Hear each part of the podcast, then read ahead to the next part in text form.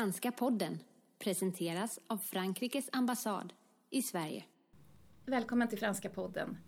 Den 12 december så ska president Macron ta emot eh, världsledare i eh, ett eh, klimattoppmöte som heter One Planet Summit. Och därför så ska jag prata med Mattias Goldman som är chef för tankesmedjan Forres och som är väl insatt i franskt klimatarbete. Hej Mattias! Hej! Eh, vill du berätta mer, vad är det här för, eh, för toppmöte? Det är eh, klokt och bra tänkt av fransmännen tycker jag att identifiera att i anslutning till FNs klimatmöten, men inte inom de ganska formella och begränsande ramar som FN-samarbetet har. Eh, träffas på mycket hög politisk nivå, men har näringslivet lite närmare än vad man kanske kan i klimatförhandlingarna och prata specifikt om den fråga som jag tror är den helt stora knäckfrågan för att klara eh, klimatåtagandena, nämligen var är pengarna? Hur mobiliserar vi kapitalet? Och vi ser en begynnande rörelse åt rätt håll där, där väldigt många ju divestar nu, lämnar det fossila bakom sig i sina eh, investeringar. Och många ser också att det ger god avkastning att vara på den förnybara effektiva sidan. Eh, och då är det faktiskt ännu viktigare, då är det några som säger att det där kan man ju låta vara, det kan marknaden sköta. Men, ja, men när en boll börjar rulla åt rätt håll, då är det perfekt att sparka lite mer på den. Och det är det som görs nu på One Planet Summit. Och vad, vad tror du att eh, president Macron som är initiativtagare, vad tror du han eh, hoppas uppnå med, med konferensen? En viktig del är ju att hela världen söker ledarskap på klimatområdet. Eh, jag ser med viss stolthet att många vänder sig till Sverige för de klimatmål vi har satt och för det arbete vi gör, inte minst inom transportsektorn. Men det går inte att komma ifrån att eh, tänker man på klimat, då tänker man Parisavtalet, tänker man Parisavtalet, då tänker man Frankrike. Och det vill säga att det är oerhört viktigt att världen för Parisavtalet fortsätter att vara värd även långt efter att själva Parisförhandlingarna avslutats. Jag tror också att eh, Macron kommer att lyckas att få flera ledare Eh, från politikens sida att göra betydligt större eh, finansiella utfästelser än vad man gjorde på klimatmötet i Bonn där det ärligt talat var ganska glest med nya finansiella åtaganden. Och man knuffar institutionella investerare, som de svenska pensionsfonderna till exempel, att förtydliga tidsramen i hur man ställer om. Jag ser också på banksidan att tills nyligen så räckte det för bankerna att kunna visa upp en och annan grön fond. Men nu ställer man mycket mer hårdhänta frågor om lån och eh, var banken själv placerar sina pengar. Och där kommer vi också få se tydligare riktlinjer och en bra diskussion tror jag om hur vi kommer framåt där, banker och finansinstitutioner emellan. Det är ju den 12 december som du sa. Men det är minst lika viktigt vad som händer dagarna före och dagarna efter, där väldigt många av oss har passat på att lägga in tilläggsmöten om just med den finansiella sektorn eller med NGO-världen. Och vi på Fores följer också upp det här efteråt med svenska institutionella investerare så att det liksom får ett tydligt nationellt avtryck i Sverige. Och jag vet att många tankesmedier och kompisar till oss runt om i världen använder One Planet Summit på ungefär samma sätt. Ja, så det kommer vara, banker och finansinstitut kommer också delta i, i mötet eller? Ja, en del. Eh, dels så är det ju en del som rent faktiskt inte har fått någon inbjudan. Eh, det här är high level eh, nivå vilket gör att en medelstor svensk finansiell institution är ur ett globalt perspektiv kanske inte den allra viktigaste att få vara runt bordet där. Och en del kanske också fick den här inbjudan lite sent eller lite sent förstod hur viktigt det här var. Så att de uppföljande samtalen som bland annat vi kommer att ha tror jag kommer att vara minst lika viktiga. Och eh, vad, eh, en grej som jag tänkte passa på att fråga, för att eh, Frankrikes biträdande miljöminister Brune Poisson var ju i Sverige tidigare i höst och då pratade ni ju också bland annat om det här med finansieringen och det här som heter Green Bonds eller gröna obligationer. Vad är det för något? Det är tyvärr en väldigt bra fråga. Eh, därför att grundtanken är ju att vi ska göra det lättare att investera i grön omställning. Skapa en tydlig trygghet kring detta och eh, också skapa, eh, när vi nu har en divest-rörelse, så mycket pengar flyttas från det fossila. Då vill vi ha en tydlig adressat till var de pengarna kan hamna. Och då är gröna obligationer ett sätt att, att göra detta. Eh, jag hade önskat, eller fortsätter önska och kommer att få som jag vill så småningom, en, en ökad tydlighet i vad som krävs för att obligationen ska bedömas som grön. Jag såg till exempel eh, London har fått mycket beröm för sina. Men såg att man först skaffade ett antal eh, klimatsmarta hybrid och el-dubbeldäckare i Londontrafiken. Och sen gick man ut med en grön obligation för att skaffa fler. Och det uppfyller då inte riktigt mina förväntningar på en obligation som ska vara det här som gör att vi tar ett stort kliv framåt som kanske annars inte hade hänt. Det ska vara additionellt, skapa något nytt tycker jag för att det ska vara värt besväret. Och det gäller ju särskilt nu när till exempel ett land som Sverige och våra kommuner har allra högsta kreditrating. Och dessutom har vi låg eller till och med negativ ränta. Så det är inte så svårt att få pengar till den här typen av investeringar i alla fall. Och det gör, tycker jag, att tankesmedjor som vi och många andra bör vara ganska hårda med vad man egentligen uppfyller för hållbarhetskrav med de här obligationerna.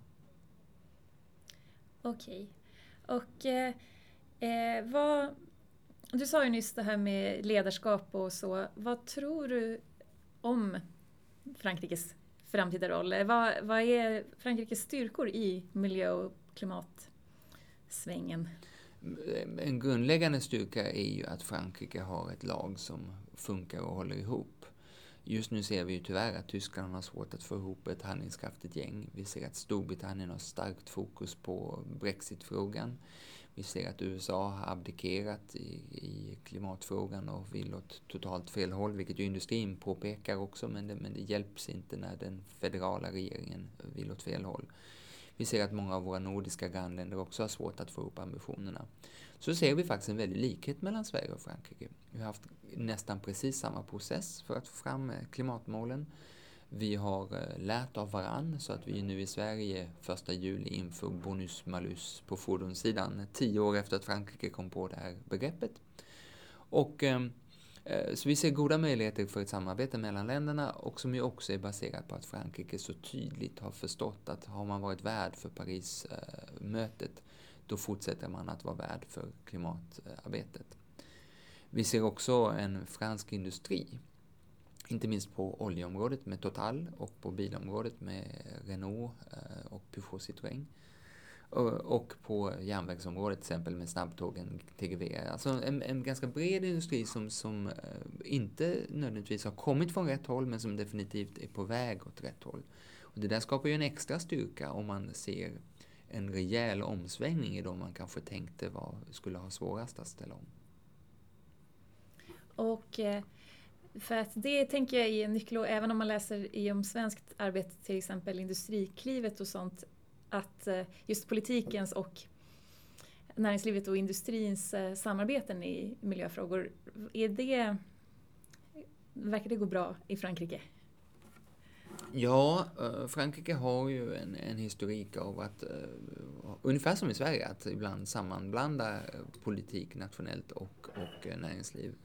Franska staten har till exempel länge varit delägare i bilindustrin och eh, franska staten eh, har eh, ett mycket större ansvar för kollektivtrafik än, vad svenska staten har.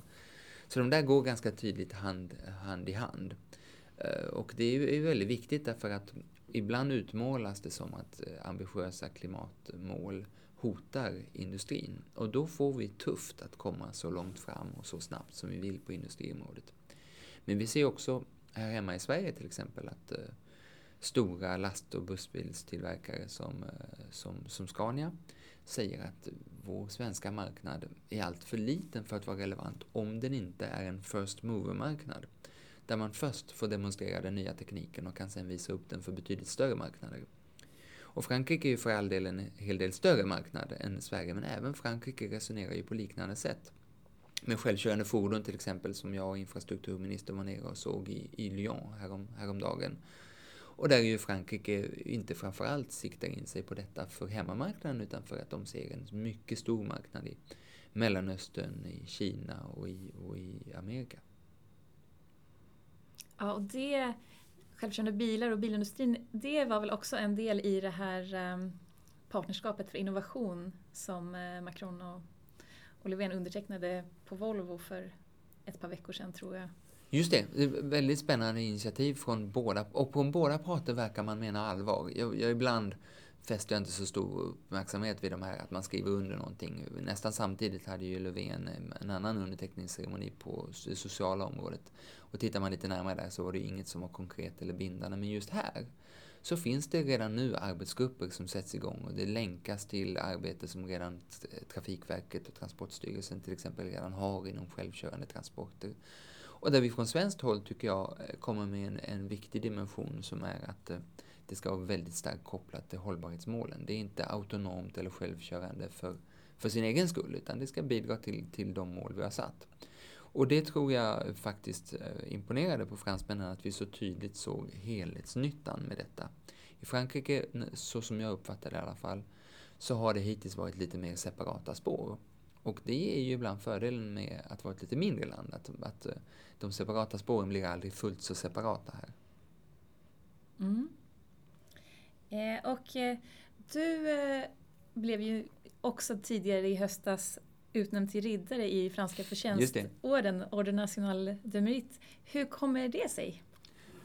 Om man läser motiveringen som jag gjorde med, med stor glädje och rodnaden på, på, på mina kinder så var det ju för mitt arbete för svensk-franska relationer och för eh, mitt arbete för klimatområdet. Och de där hänger ju ihop och har så tydligt hängt ihop de senaste åren just på grund av Parisavtalet men också på grund av att svensk och fransk klimatagenda ser så lik ut. Vi har ungefär samma fokus och, och eh, lära varann. Och sen så går det inte att komma ifrån att Frankrikes förre ambassadör Jacques Lapouche hade en viktig roll i detta i och med att han innan han var ambassadör i Sverige var klimatambassadör för Frankrike i världen och väldigt viktig i Parisavtalet. Så vi hade ju lyckan att ha en av världens absolut främsta klimathjältar eh, som, som ambassadör här i Sverige. Och vi på Fores, eh, både jag och mina kollegor, förstod, eh, förstod att utnyttja detta till, till klimatets fromma och dessutom så är vi ju som tankesmedja ett ställe där vi älskar att låta folk mötas. Så att det, det hade nog också del i den här riddartiteln som, som min franska del av familjen. Jag, pappa bor utanför Genève i, i Frankrike och min ma belle-mère, hon är fransyska. Så de är ju också väldigt stolta över riddarorden så det, och det har hängt ihop med detta tror jag. Mm. Så om... Eh, jag vill bara säga förresten mm. att, att riddarorden där, eh, som svensk kan man ju bli lite en blandning av stolt och fnissig över att få en sån sak häng, hängd på sitt bröst. Men det som jag har märkt direkt nu på när vi hade möte med fransk eh, infrastruktur och fransk fordonsindustri är att det öppnar dörrar. Och de där öppna dörrarna har ju inte jag för att få en kopp kaffe med någon utan för att knuffa klimatfrågan framåt. Så där tänker jag att vi ska kunna mäta i åtskilliga ton koldioxid att den där tunga eh, medaljen på bröstet eh, förhoppningsvis kan göra skillnad. Mm, hoppas. hoppas vi alla. Vad, eh, om vi återgår till det här toppmötet som ligger framför oss. Vad, vad tänker du själv skulle vara det liksom ideala ut, utkomsten, resultatet? Om vi backar bandet till, till klimatmötet i Bonn mm. så kom jag därifrån med en känsla av att klimatförhandlingarna räddar klimatförhandlingarna. Och om de räddar klimatet, det ankommer på andra aktörer. De lägger ett golv och det golvet är stabilt. Det testades av Trump och det visar sig att det håller. Inte ett enda land har hoppat av, till och med avskyvärda diktaturer som Syrien är med. Eh, så det är väldigt, väldigt värdefullt. Och sen behöver man fundera på vad har man därutöver? Och det kan inte bara vara nationer som går före eller företag som, som eh, samlar sig. Utan det behöver också vara en väldigt FN-nära process. Där de som vill mer kan finna varann och de frågor som är svåra att lösa inom FN-mandatet kan få en mer informell lösning. I FN är det ju så att varje land har veto, vilket ju också betyder att den som vill minst bestämmer mest. Den som säger, ja men bestämmer ni det här så är jag emot, den har ju all makt i sina händer, för den kan sabba hela förhandlingarna. Och då är det otroligt värdefullt att, att eh, den här typen av initiativ kommer till, så jag ser det som förlösande och hoppas att vi kommer därifrån med eh, en önskan att ses regelbundet igen och just i den här typen av aktörer diskutera just finansiella frågor. Och att Sverige och ett antal andra länder skapa någon slags nationella kapitel där man eh, liksom samlar sig och, och återkopplar till, till Frankrike. Sen vet jag att Frankrike är ett generöst land, så Frankrike kan ju nog tänka sig att någon slags värdskap roterar, men jag tror att eh, jag tror att vi som är, eh, ska på besök i Frankrike säger att vi ser fram emot en ny inbjudan till Paris igen. Frankrike är en väl vald värld för att fortsätta det här ansvaret. Okej. Då tackar jag så mycket för att du tog dig tid. Merci beaucoup.